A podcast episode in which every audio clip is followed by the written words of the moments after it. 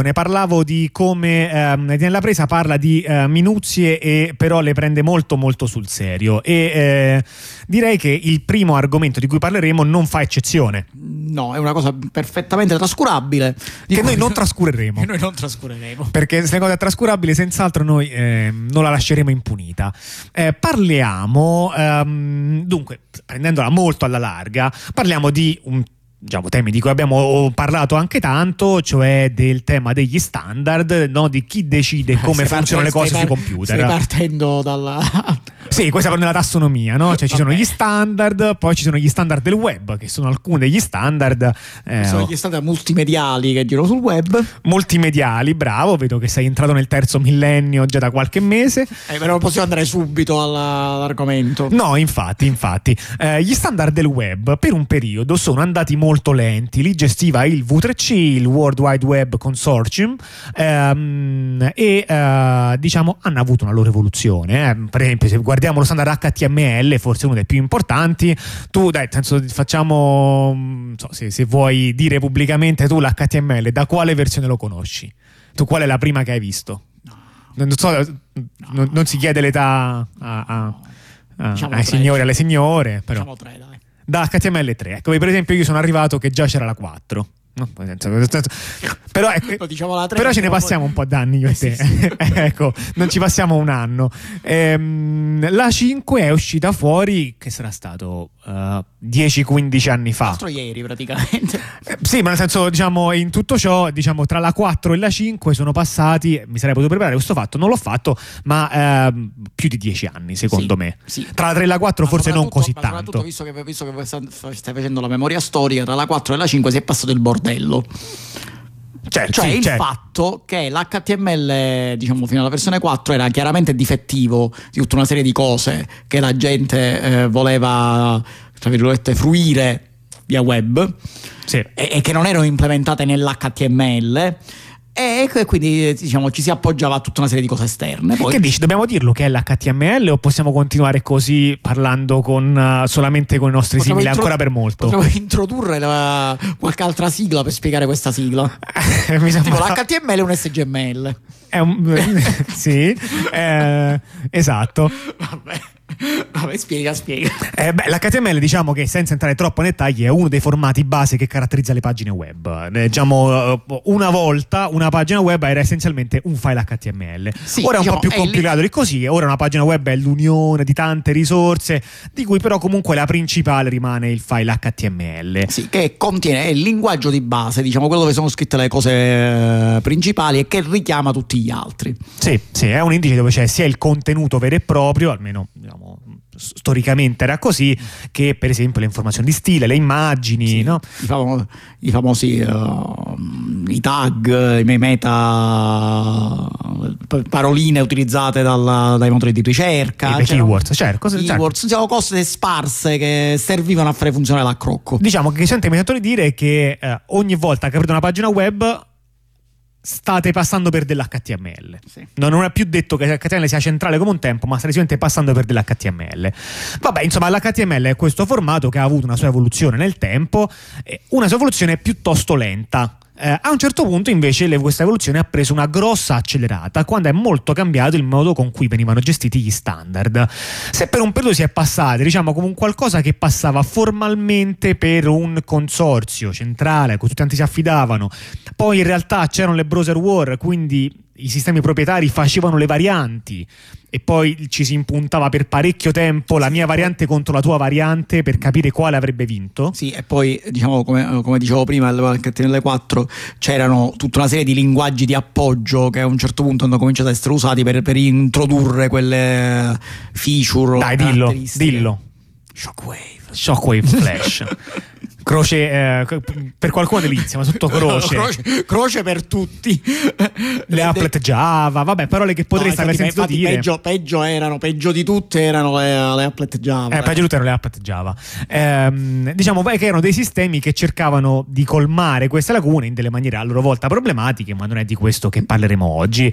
Eh, a un certo punto questa tendenza cambia e dal meccanismo delle browser war, in cui i browser si fanno la guerra basandosi su standard diversi, magari poco diversi, ma quanto basta per fare sì che alcuni siti ottimizzati per un browser non funzionassero su altri browser e cose del genere, il sistema si riappacifica apparentemente, standard molto più comuni, evoluzione molto più rapida, con quello che verrà chiamato il living standard e il, um, il WOT WG, il WOT Working Group, eh, che um, farà un, un gran lavoro in quello che verrà definito HTML5 ma in senso molto ampio, nel senso che si aprirà la strada per avere molte più innovazioni future. Boh, una di queste innovazioni è, è il fatto che, ehm, che l'HTML4 non faceva ed era uno dei motivi più importanti per avere Flash è che eh, non, eh, HTML4 non supportava i video. Non si poteva mettere un video dentro una pagina web. Tant'è sì, che eh. YouTube nasce con Flash. Esatto ma l'altra alternativa era che tu ti potevi scaricare un file e poi lo aprivi con il player video che tipicamente il tuo sistema aveva. Che spesso era quello che si faceva nelle prime pagine web di quel periodo, eh, che tu avete il link, cioè il link era il titolo della cosa eh, con uh, evidenziato, tu ci cliccavi, si apriva il player e tu vedevi, ma non vedevi la, il video embedded come, come lo vedi eh, no, ora. No, inoltre dovevi prima scaricarlo tutto esatto. per poterlo vedere, esatto. che anche quello eh, non era un anche dettaglio da siamo, poco con le anche, connessioni HTML4 appropriate. vi faccio notare quel periodo, stiamo parlando di cose in cui la, una buona parte della popolazione, diciamo di utenza domestica, ancora c'era il modem, il modem della linea telefonica. Eh. Magari anche potevi avere la DSL, ma comunque sì, eravamo sì, su qualche megabit. Sì, c'era la DSL, qualche era megabit. lenta, ma comunque c'era anche una buona, ancora una buona quantità di persone che avevano il modem. E insomma, HTML5 porta il video nativo supportato nei browser e questo è un passo avanti importantissimo che permette di buttare finalmente dove gli conveniva, dove si conveniva eh, Flash e di avere invece i video che funzionano, il che è senz'altro molto pratico. Della, video in realtà anche gli audio. Della pagina. E con questo noi abbiamo parlato, abbiamo fatto il back background, quindi sì. possiamo, possiamo, arrivare alla, a, alla, informazione che vogliamo veicolare. Bene, vi sarà mai capitato di scrollare una pagina e poi parte il video a cannone? Magari siete anche in un contesto in cui quell'audio può risultare anche inappropriato o anche tanto un po' fastidioso, eh, che può essere sull'autobus, può essere in una riunione, in una riunione, boh, no, in, ba- in, un bagno pubblico. diciamo, tutto può capitare e. Uh, e quindi questa roba che i video facevano autoplay era piuttosto fastidio. Ma in effetti anche state a casa, a volte avete, a me a volte è capitato, avevo magari le casse lasciate alte da, col volume a cannone da prima, no? Poi tu scorri una pagina e c'è boom, una pubblicità, no? Che ti dice: che Hai mai provato a mangiare non so che cosa? Allora, eh, inizialmente dato che i video li doveva fare partire, questa cosa non succedeva. Poi a un certo punto sono cominciate era lo standard, cioè qualunque video aveva l'autoplay. Eh sì, perché, eh, perché si poteva. Perché si poteva. C'è il tag autoplay eh, che tu puoi usare, l'attributo autoplay che tu puoi usare e con cui imposti che un video all'autoplay. Si può, quindi la parte tecnica c'è ed è anche facile da fare. Inoltre questo è chiaramente molto vantaggioso, per esempio nel caso pubblicitario eh beh, è evidente che tra una pubblicità che io ci devo cliccare sopra per vederla e una pubblicità che mi viene mostrata a prescindere dalla mia volontà, lo devo spiegare quale, certo. quale, vince? Soprattutto se ti sveglia perché avevi le casse accese e ti eh fa saltare in aria, quella sicuramente è d'impatto. Eh sì. Il, però a un certo punto si è deciso di regolamentare questa cosa cioè si è deciso, a giorni sono diffuse una serie di uh, applicazioni, c'erano tante, di estensioni dei browser, eh, che sostanzialmente impedivano eh, l'autoplay. Erano diciamo, tra le uh, uh, delle estensioni più diffuse ed erano sostanzialmente un must.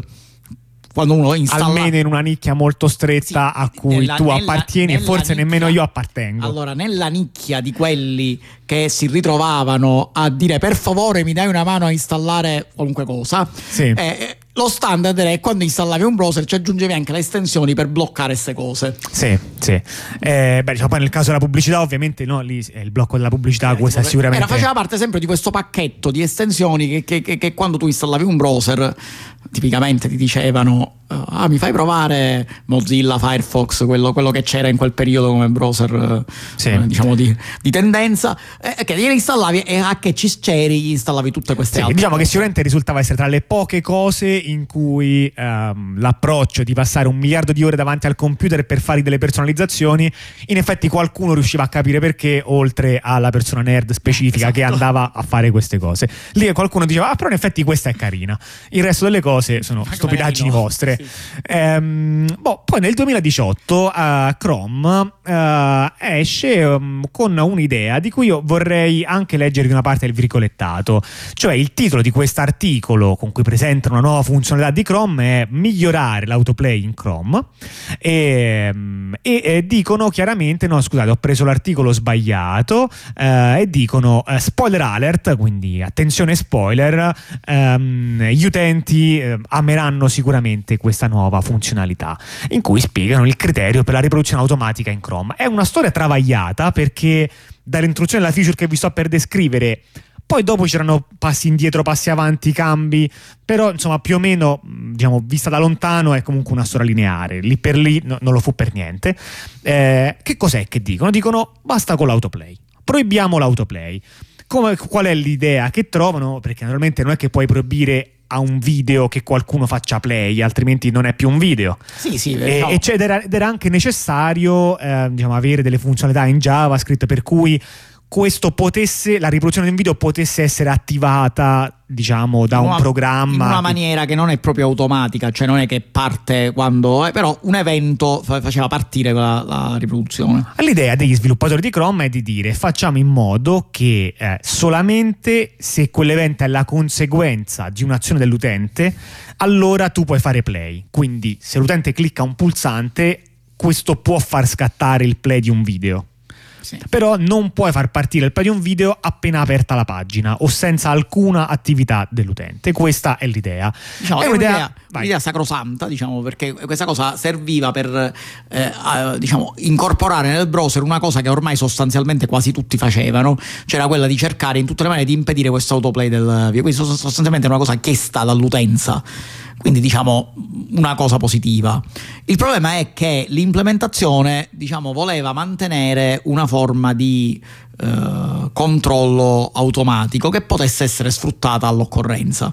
Sì, in realtà la primissima versione bloccava l'autoplay e basta. Lo bloccava per qualsiasi sito. Tant'è che questo ruppe molti siti di uh, giochi ehm, a che Google fece una nuova versione in cui annullò tutto e disse ora l'annullo ma poi tipo tra sei mesi qualcosa del genere poi la rimetto. quindi preparatevi. Sì. ehm, poi però ci furono molte proteste per cui molti sviluppatori eh, iniziarono a protestare dicendo ma eh sì preparatevi non c'è niente da prepararsi. Il punto è che questa nuova funzionalità per noi crea dei problemi a prescindere perché alcune delle cose che dobbiamo fare richiedono che questo venga tolta questa funzionalità come reagisce Chrome? Non cambiando assolutamente niente, ma facendo un'eccezione per se stesso. Non per se stesso come Google Chrome, ma per YouTube, che potreste ricordare che è parte della stessa casa madre. Esatto. Però questo non è mica quello che leggo nella pagina eh, che vi ho appena descritto sulla pagina in cui parlano dei criteri.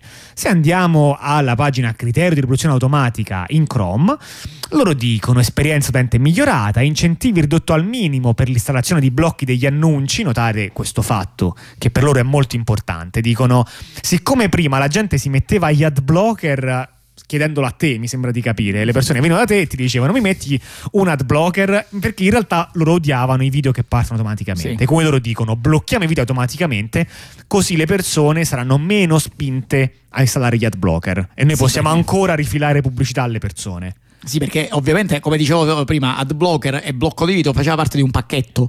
Cioè, chi, chi, si installava uno installava anche l'altra cosa. Quindi, in questa maniera loro facevano sì che una funzione fosse integrata, speravano che l'altra eh, venisse, diciamo, considerata una nerdata, quindi no, non, non, utile alla società. Insomma, dice nuovi comportamenti. Come avrà notato, i browser web stanno passando a norme di riproduzione automatica più severe e dice e spiega quali sono le norme di Chrome. Dice la riproduzione automatica con audio disattivato è sempre consentita, eh, quindi con audio disattivato. Fare play di un video muto è ok. La riproduzione automatica con audio è consentita solo se l'utente ha già interagito con il dominio, quindi ha fatto click, um, oppure l'indice di coinvolgimento dei contenuti multimediali dell'utente sarà superata, che vuol dire questa cosa dove è proprio descritto abbastanza in dettaglio qual è, cos'è questo indice di coinvolgimento. È qualcosa che dice che se tu su un sito ci vai spesso e spesso usufruisci di contenuti multimediali, allora quel sito guadagna il diritto di fare autoplay sul tuo computer ok? Quindi se voi per esempio andate su YouTube, all'inizio avete l'autoplay bloccato, mi sembra di leggere. Però dopo un po'... Dopo un po' si sblocca. Dopo un po', un po quanto? Eh, deve andarci almeno 30 volte se non sbaglio, o 20, non mi ricordo adesso, ehm, e, e, interagirci ah, sempre. E parecchie di queste volte devi fare play dei video, però su YouTube mi sento di dire che questo è abbastanza probabile. Ehm, più vabbè, ci sono una serie di altri dettagli e dettagliucoli. Quindi, se l'ho capito bene, loro dicono la riproduzione con audio disattivato è sempre consentita. Per fare autoplay invece con l'audio attivato eh, devi o clic, cioè o proprio fai un'azione esplicita, quindi io premo il pulsante, allora sì, ma se invece vuoi fare l'autoplay allora devi aver già cliccato tante volte in passato. Sì. Però io vi giuro che io ho aperto Chrome, vado, lo prendo un Chrome pulito col profilo nuovo e tutto quanto, vado su YouTube, clicco sul primo video, fa autoplay. Eh, quindi, quindi forse non è proprio così. Non è proprio così perché se andiamo a vedere che cosa hanno ben pensato di fare a Google, di dire, beh, però se noi per esempio sorvegliamo un po' gli utenti, scopriamo gli utenti quali sono i siti su cui usufruiscono molti contenuti multimediali, facciamo una bella lista dei siti multimediali. In questa lista sicuramente c'è anche YouTube e noi questa lista facciamo che quei siti partono già sbloccati. Ok, quindi questa norma abbiamo white, scritto è vera per list. la plebe. Sì. Una whitelist ehm, in cui appunto il carattere problematico della parola whitelist si conferma, diciamo, mi sembra da, da utilizzare in questo caso e non da evitare. Chiaramente problematica questa whitelist. Esatto. E um, quindi eh, ci sono alcuni siti che sono autorizzati. Quali sono questi siti? Ah, non lo sappiamo, sappiamo soltanto che Google dice che sono più di mille. Sì. E... Perché non lo sappiamo? Basta andarsi a, prende- a pre- andarsi a prendere la lista? Non basta andarsi a prendere la lista, cioè sicuramente possiamo verificare, quindi se voi vi state chiedendo, ma Vimeo è in questa lista? Fate la prova, cioè aprite Chrome con un profilo pulito, andate su Vimeo e vedete se l'autoplay scatta e esatto. così potete saperlo. Però la lista Google non ce la dà. Certo, bisognerebbe dire che si era detto, se non sbaglio, che Google Chrome era open source qualcuno aveva detto questa cosa. Comunque, sì, ma queste sono, è una bugia. Sono quei, sono quei, dettagli perché diciamo, magari c'è qualche pezzo open source, poi ci metti un pezzettino che non è proprio open source e là ci metti le cose che sei interessato a lasciare segrete. Sì, infatti ricordiamo che Google Chrome quando uscì annunciò il fatto di essere tutto quanto un browser aperto, quindi in questo alla pari di Firefox, che in quel momento quando Chrome usciva era il più diffuso e, e a differenza di Microsoft e Safari che erano gli altri.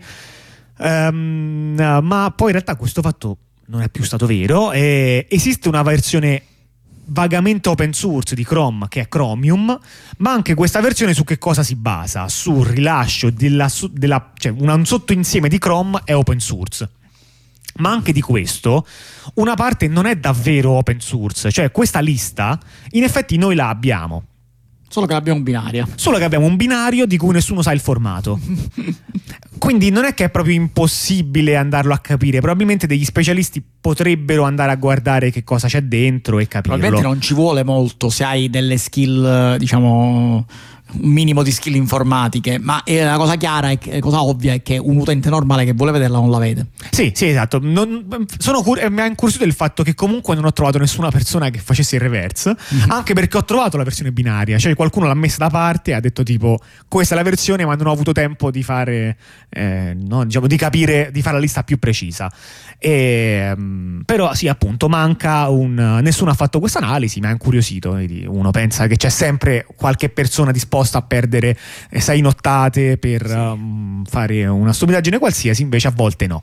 Eh, oppure a volte non l'ho trovato io, non lo so com'è andata. Eh, quindi sappiamo che ci sono molti siti, sappiamo che alcuni di questi sono diffusi ed è comunque bizzarro il fatto che Google non ti dica chi è nella lista dell'autoplay e quindi per esempio per un gestore di siti di siti non abbia un modo di verificare immediato si è in quella lista. Cioè, certo, è vero che basta aprire il browser per controllare, però ad ogni versione devi controllare se ci sei ancora o se Sì, ci no, sei non è- entrato. certo, non- non è certo una prova diretta, ecco. Fare la prova ogni volta non è la stessa cosa di poter vedere se sei o non sei in una lista. In questo, per esempio, a Safari eh, sembrano essere più, eh, più aperti, nonostante Safari, il browser di Apple, sia assolutamente proprie- proprietario, ehm, però in realtà c'è, eh, c'è la lista di eh, siti eh, che hanno l'autoplay. È una lista molto corta, sono beh, saranno 20. Eh, c'è YouTube, Hulu, Vimeo, Netflix, eh, Crackle, Voodoo, siti che non conosco, eh, Dailymotion, ah, qui alcuni sono duplicati tra l'altro, vabbè, Ehm, CNN. No, ora, ora devi buggare, devi debuggare la lista, scusa. No, non era un buon momento per farlo, in effetti. Però è proprio scritto due volte. Tra l'altro mi sembra uguale. Sì. Eh, Vimeo è scritto due volte. Perché Comunque, è importante. Ci sono eh, alcuni siti, tra l'altro, non tutti abilitati anche con il suono, perché questa policy, vabbè, nel senso, i dettagli sono diversi da browser a browser, però di Safari abbiamo questa lista, è una lista corta. Ehm, Firefox in realtà ha un approccio ancora diverso. Eh, Firefox in realtà è più esplicito, quindi dice di default tutti quanti i siti hanno l'autoplay bloccato. Se vuoi cambiare questa cosa, puoi cambiarla o globalmente nelle impostazioni o di sito in sito, puoi sbloccarlo manualmente. Non lo fa automaticamente, non ha una lista eh, breve, diciamo, una- lista precaricata di siti che sono sbloccati. Infatti, ho fatto la prova che se io vado con un Firefox eh, pulitissimo su eh, YouTube, non fa autoplay. Ehm, che tra l'altro voglio dire è anche la cosa giusta da, da vari punti di vista, no? perché comunque il consumo di video è una parte grande del, del consumo di banda di internet e quindi della sua impronta ecologica e l'autoplay in genere fa la differenza solamente quando l'utente non vuole davvero vederlo, l'utente si sta ehm, favorendo il consumo di cose non davvero desiderate, un consumo che non corrisponde ai desideri, che per carità è una delle logiche di base del capitalismo, niente di nuovo, però di questo stiamo parlando, del, eh, di rendere più facile no, dire, l'ingestione forzata di, di video. Ecco, mi era sembrato che fosse un, um, un qualcosa di interessante da raccontare, non tanto per la storia dell'autoplay in sé, che è un dettaglio minuscolo di un castello gigante, ma perché eh, mi sembra che raccontasse qualche cosa di che significa questa apertura degli standard eh, che c'è. Perché questi sono standard tecnicamente aperti, mm, la descrizione dell'HTML è abbastanza alla luce dal- del sole il modo in cui funziona. Alla luce del sole non vuol dire il fatto che ci sia anche niente di vagamente simile ad un processo democratico, cioè lo fanno Esatto. 10 aziende per conto loro. Però comunque Eh, almeno si sa che fanno. si sa cosa fanno. ehm, è il fatto che i vari browser facciano cose diverse non è una cosa negativa in sé e non è. eh, diciamo un fatto imprevisto, cioè fa parte degli standard anche in genere di dire che cosa non è descritto nello standard e può essere discrezionale in base a chi sviluppa la specifica tecnologia. Cioè, faccio un esempio, le prese elettriche, così il titolo della nostra trasmissione eh, è, rispettato, sono standardizzate, ma poi non necessariamente chi imprenta la presa elettrica in un certo modo, poi il cavolo deve per forza fare sempre dello stesso colore. Cioè, ci sono alcuni connettori che hanno anche deciso quali colori sono standard per quale cosa, e altri in cui no. Quindi voi prese che attaccate al muro in genere hanno un colore, più spesso il nero, ma è soltanto un caso, possono avere il colore che gli pare, perché quello non fa parte dello standard. E, e quindi, mh, diciamo, anche in questo caso, questo non è strano, il fatto che ci siano delle varianti. Però è interessante notare come eh, questo sistema, per esempio quello proposto, cioè, soprattutto quello fatto da Google, è un sistema che tecnicamente è un sistema aperto a tutti, no? Cioè non è che dicono l'autoplay ce l'abbiamo soltanto noi e tutti gli altri no. Dicono l'autoplay ce l'hanno i siti più utilizzati, per tutti quanti i siti noi calcoliamo questo indice che si basa sulle interazioni per capire quanto un utente davvero vuole avere l'autoplay su un sito in modo da offrirgli un'esperienza più mh, adatta no? alle sue esigenze. Però Sembra tutto giusto. sì. Però poi alla fine la scorciatoia è il fatto che eh, sostanzialmente l'autoplay rimane disponibile. Cioè, nel senso, l'autoplay per loro ancora c'è. Perché il sistema che viene adottato è un sistema in cui che sostanzialmente privilegia le grandi, le grandi piattaforme. Chiaramente. Perché ovviamente quali sono da dove tu fruisci la maggior parte dei video dalle grandi piattaforme quindi quali video quali piattaforme saranno le più viste per i video quelle Certo. grandi quindi questa cosa non fa altro che assolvere tra virgolette cioè fare passare su una corsia preferenziale quelle che sono appunto le cose grandi pensate anche alla uh, la questione anche quella di cui parlavamo dei click multipli. Ovviamente se stai parlando di una grande, grande piattaforma di uh, diffusione video è normale che prima o poi raggiungi le 30 cliccate. Eh certo. cioè, non è, cioè, è sicuro. È una stagione Netflix, eh? Ma, ma Netflix ne... è tra quelle, no? Ma è, una, ma è, una, serata presso ai video di YouTube. Certo. Cioè, nel senso, quindi è facilissima questa cosa. Certo, se invece vai a cercare nei siti, nei blog, nelle cose, quello è difficile che tu andrai a collezionare cliccate eh, in un blog.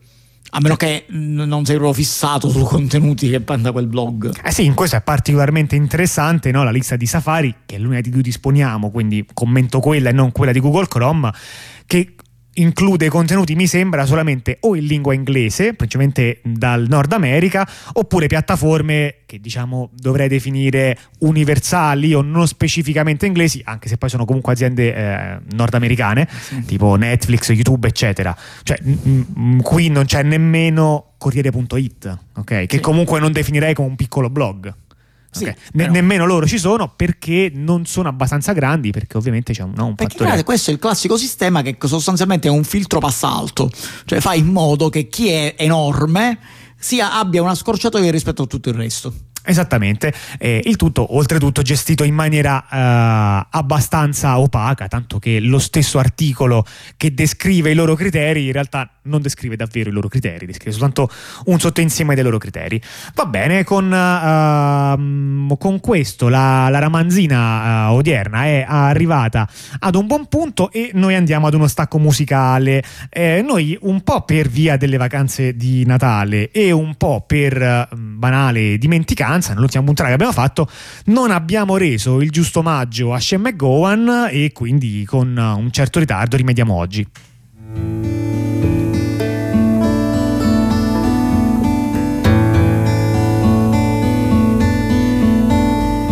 Oh, farewell, streets of sorrow. And farewell, you streets of pain.